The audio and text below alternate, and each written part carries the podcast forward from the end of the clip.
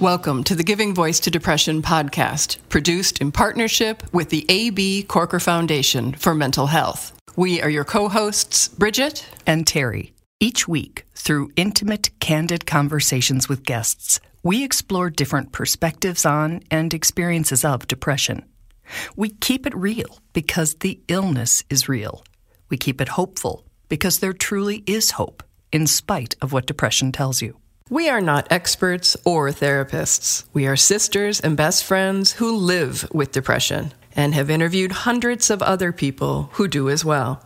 We've learned that hearing others speak openly and without shame about their experiences makes it easier to believe depression is a common and treatable illness, not a personal failing. You are far from alone. Hello, Bridget. Hi, Terry. Every quarter or so, we stop and look back and do a review of the season's episodes. Today, we're wrapping up season 18, which was our first with our new partner, the A.B. Corker Foundation for Mental Health. In this episode, season 18 in review, we'll look at the past 11 episodes we produced. In truth, this was a really rough season for the two of us, Bridget as co hosts. A member of our family was hospitalized for several weeks. I had breakthrough COVID or something just like it, and I was sicker than I have ever been before. And Bridget's family is still grieving the sudden and untimely death of a dear friend. It was a lot. It continues to be a lot. Yeah. Times like this remind us that life is always going to happen. And that as people with depression, when it hits the fan, we really, really need to monitor how our bodies and our minds are being affected we realized that continuing with our interviews, podcasts, and daily social media posts during this stretch helped us get through it all. And it reconnected us with the importance of both routine and purpose in moving forward, even if, and boy, it certainly was, even if with baby steps during the worst of times. Mm. We begin our season in review with its first episode Depression's Journey Can Be Long and Twisted this episode revives an interview from 2019 and includes an update with our guest Jennifer, sent the very day we recorded. Jennifer's experience of depression began in middle school. She's now in her 40s. And despite trying a myriad of medications and having a loving support network, the darkness has been unrelenting. In a living example of the both and versus either or reality, Jennifer is both a multiple suicide attempt survivor and one of the most resilient and hopeful guests we've had the honor to speak with. I think of how hopeless depression itself makes you feel, and then when the medications that are designed to help you feel better don't work, how do you keep hope? Because I have had certain successes, at least limited success, with certain types of medications. I, I, guess there is a little bit of uh, a little bit of sunshine out there that perhaps that this medication will work again down the road. I think that would require great personal strength. Well, thank you. I um, I don't always feel strong. Jennifer's full 19 minute episode is called Depression's Journey Can Be Long and Twisted. The next week, Jennifer updated us on the two years between podcast interviews and the new treatments that have her feeling like a light has finally flipped on in her dark brain. Jennifer says her extremely long and often frustrating mental health journey has convinced her of the power of and need for hope. Here is an excerpt from episode 184 Holding On to Hope it was like a switch went off and I woke up literally without depression. It was that stunning for me. And I guess that's not a common thing. Usually it happens gradually, but for me, it was quite a stunning transformation. And now it's been about three, four weeks, and I'm still doing very well. Tell me what waking up without depression means. What does that feel like? For me, it's it's more of an absence than a presence. I just woke up and it was gone, and it felt so good, like someone had literally flicked the switch and turned on the light and turned the light on in my brain, and suddenly that darkness and that dreariness just wasn't there. That's Jennifer's description of her experience with ECT, electroconvulsive therapy, which you can hear more about in episode 184.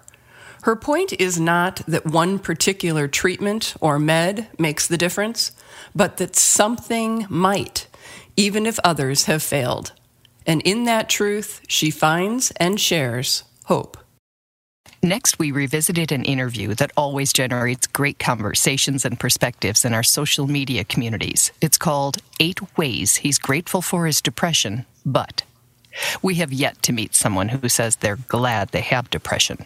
But over and over, we hear that some, perhaps as a way of making peace with their condition, credit it with teaching them valuable lessons. Our guest, Tom Varv, is one of them. He lists eight valuable lessons he's learned from his depression, acknowledging that he would really have preferred to learn them from a less cruel teacher.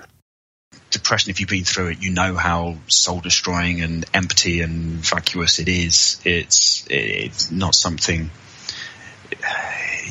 it's not something you want to go through. It's not something you want someone else to go through. But there are various aspects of it where I have been able to find some level of positivity from it. I have been able to find a way to hopefully start to shape a better me or a better future for me because of it. And much of it will be because of accepting it and going on the journey with it.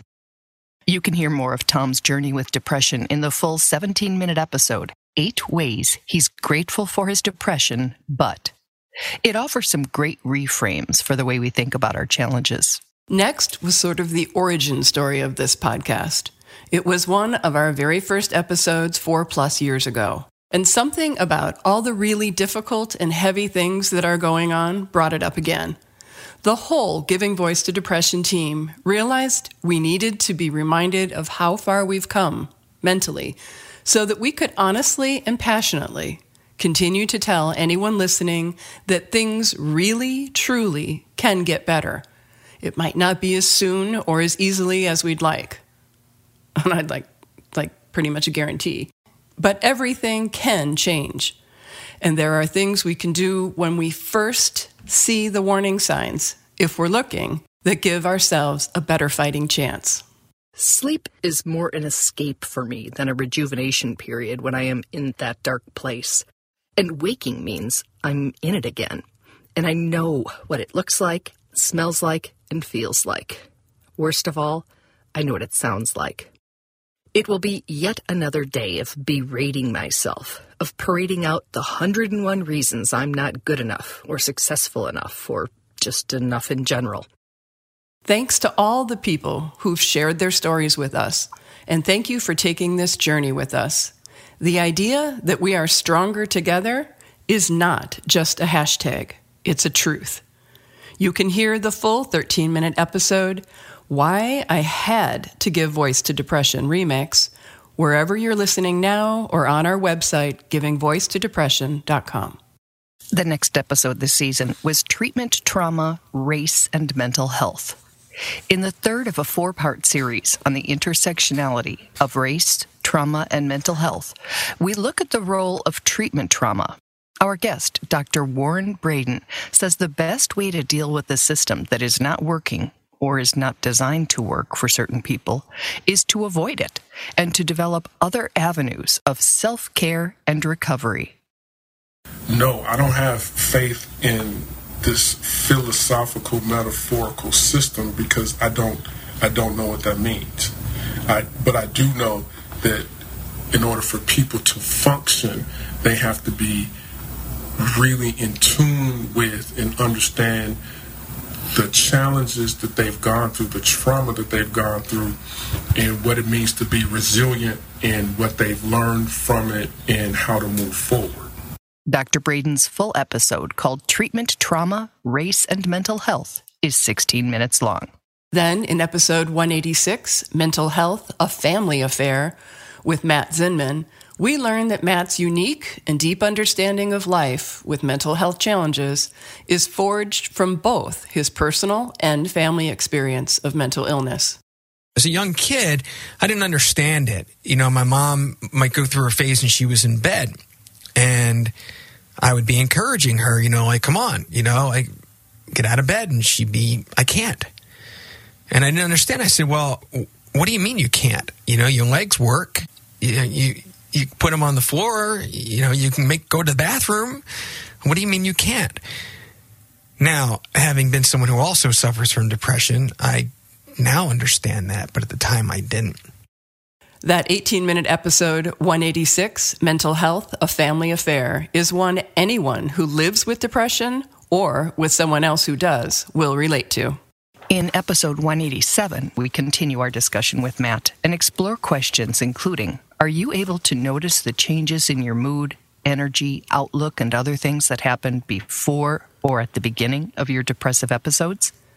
Do you consider those warning signs an opportunity to better manage your mental health? Matt does, and he shares his three day rule for depression that really works for him. A couple days in a row is manageable, but I know myself that if I get to that third day, that is my break point. That's that's when I start sinking into the quicksand deeper than I can have it as easy to get out. And every day that goes by after three, to me, is like twice as hard to uh, to to rescue myself. So at three days, it's kind of like you know, in case of depression, break glass. You know, I'm my own parent, and I don't give myself a choice. Matt, like most of our guests, also shares his depression management tools that for him include movement, exercise, and breaking a sweat. That full episode, called number 187, Three Day Rule for Depression, is 21 minutes long. In the weeks since the episode first posted, we've been mindful of Matt's rule and think that there's some real wisdom to being that mindful of your body and its symptoms. Next, we benefited from our guest John's willingness to share vulnerably in episode 188 when you realize you've had depression your whole life. In it, John recounts that during the pandemic, he hit both new lows and new levels of insight and healing with his depression.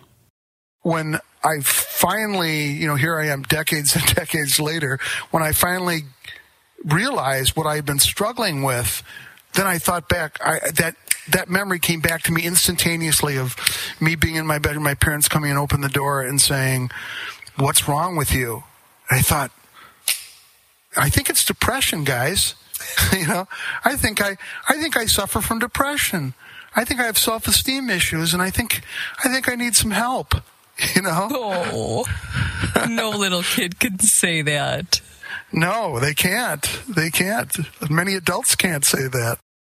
It's interesting. Many of us avoid or fear being diagnosed with depression or any other mental illness, but naming it and being told that it's a common and treatable illness can also be a relief. And as John found, a cause for hope versus shame. The full episode, 188, When You Realize You've Had Depression Your Whole Life, is 21 minutes long. In episode 189, The One Thing That Made a Huge Difference, John continues with his story and the impact that hearing other people's stories had on him and his understanding of the dark presence he's been living with since childhood. So I think that's that's the difference between me then and me now is that I thought that that stuff was for everybody else. I thought medication was for other people. I thought the daily routine that we have didn't matter to me, but it matters a great deal. It matters because it's a way that I can take care of myself. And I'm worth being taken care of. I'm worth taking care of myself.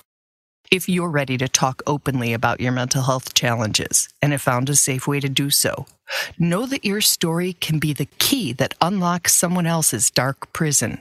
If you're not ready to talk about your own struggles, please listen to and share the stories you hear on this podcast so someone else can learn what you know. There are lots of us experiencing very similar things and we are stronger together. This full episode, number 189, The One Thing That Made a Huge Difference, is 22 minutes long. We were inspired to remix the next two episodes for Suicide Prevention and Awareness Month after seeing the social media post of a former guest. Patty Kajawa issued a random acts of kindness challenge for what would have been her son Jack's 21st birthday. Jack ended his life when he was just 18. His tragic death revealed a tragic truth about suicide. which is the name of this episode. That truth is that sometimes, even when we do everything we know and can do in the moment, or over a lifetime, we can still lose people we love and care for to depression's despair. Our catchphrase at home was, Are you safe? And I think that most people with depression would know what that means. You know, you're not exactly saying, "Are you trying to kill yourself?" But you're you're basically asking, "Are you safe enough that I can walk away and you won't hurt yourself?" Patty's full 20 minute episode, A Tragic Truth About Suicide, brings a sad but needed message. We'd never want to discourage anyone from fighting depression's lies and finding reasons to live and hope. But we also don't want anyone who's lost a loved one by suicide to be plagued by the coulds and should haves. You need to hear that your efforts were valiant, and we're truly sorry for your loss. Within just days of her son's suicide, Patty was reaching out to other teenagers and their families. She repeatedly reminds anyone who listen that emotions are hard and that it's okay to need help managing them. In a Grieving Mother's Message remix, Patty shares a lesson she wishes her son had truly grasped that the more honest we are about what we're going through, the more effective our treatment, therapy, and or other support can be. We knew he wasn't telling his therapist 100% truth, his psychiatrist 100% truth. And these folks can't help you if you don't break down and tell them the truth. You know, what are you looking forward to, forward to? Are you looking forward to something? Are you thinking about hurting yourself? You have to answer these questions truthfully because if you don't, you may be on the wrong medication. You you you you're you're cutting yourself off from any opportunity to get better. While Suicide Prevention Month may have ended with this episode, the need to keep open lines of communication about mental health challenges, including suicidal thoughts, is an everyday need. Our last episode this season, number 190, had a humorous genesis, but a serious message. In getting creative to support a struggling friend, guest Michelle Madison tells how a friend's challenge to get out of bed, buy her favorite coffee drink, and take a silly selfie helped her shift out of a dangerously dark place that she had been stuck. It was a surprise. It was funny. It was, this was a way we could connect also, but I wouldn't really have to do all that much. You know, this wasn't like, oh, hey, have you made an appointment with your therapist? Oh, hey, do you want to talk about this as a group? This wasn't anything heavy or serious. It was just fun, got me out of the house in that moment. And really, just I knew that that was his way of supporting me. Getting creative to support a struggling friend is a reminder that conversations about mental health, reaching out to a friend, and even suicide prevention do not always have to be big, scary, serious interventions. Sometimes the people struggling just need a distraction that will get them out of their negative thought cycles and remind them that they matter enough for someone to try to help. That was a full season, Bridget. It was a full season. And it covered Suicide Prevention Month, which is always a really important one. Yeah. And and like you say, it was also a, a very full and emotional and heavy season for the two of us. And I just want to loop back to reinforce what I've kind of come up against in the last few months, and that's that I really isolate when I am, you know, heavy and that isolation mm-hmm. does not serve me, even though it's all I want. And just to, to have the courage to accept if I'm lucky enough to be offered some kind of support, or if I'm not in the moment that I need it to reach out and ask for it, um, just became kind of clearly another weak link that I need to address and, and build. In the exact same ways we've discussed, you know, where you hear the phone ring or a text come across and it might in fact you know be a distraction or a support and all i think is leave me alone. So it's definitely something that uh, you know is a skill that needs to be worked on like exactly. any other. I read a quote just this morning um, it was a blog post by somebody i hope i'm saying the name right taylor ponser and it said sometimes it isn't a grandiose life-altering thing that brings a person back from the brink Sometimes it's something as simple as a perfect song or lyric. Big or small, I learned that hope can and most likely will present itself however and whenever we need it. And again, it, it reinforces the idea of this episode that seemingly small gestures can make and have a big impact. See, I want to add without being negative that you have to receive it. You know, if we're lucky enough to have it coming at us, it's still, you know, it's it's it's a relationship. It's it's a giving and a receiving, and they they both have to be present for it to work. I don't think that's too negative. I think if someone had challenged me to go get a coffee drink and take a selfie, I probably would have just rolled back over. Um, so the fact that she did it was the receiving, and then that it helped is the proof that you know the effort it takes to receive it can be an awful lot less than the effort it takes to try to crawl and you know claw our way out of that pit. Absolutely.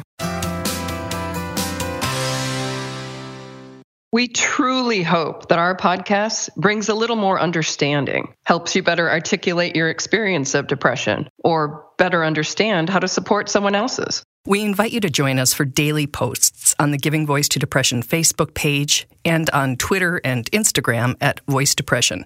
It is a comfort to be among fellow travelers on depression's dark road. And remember, if you're struggling, speak up. If someone else is, listen up.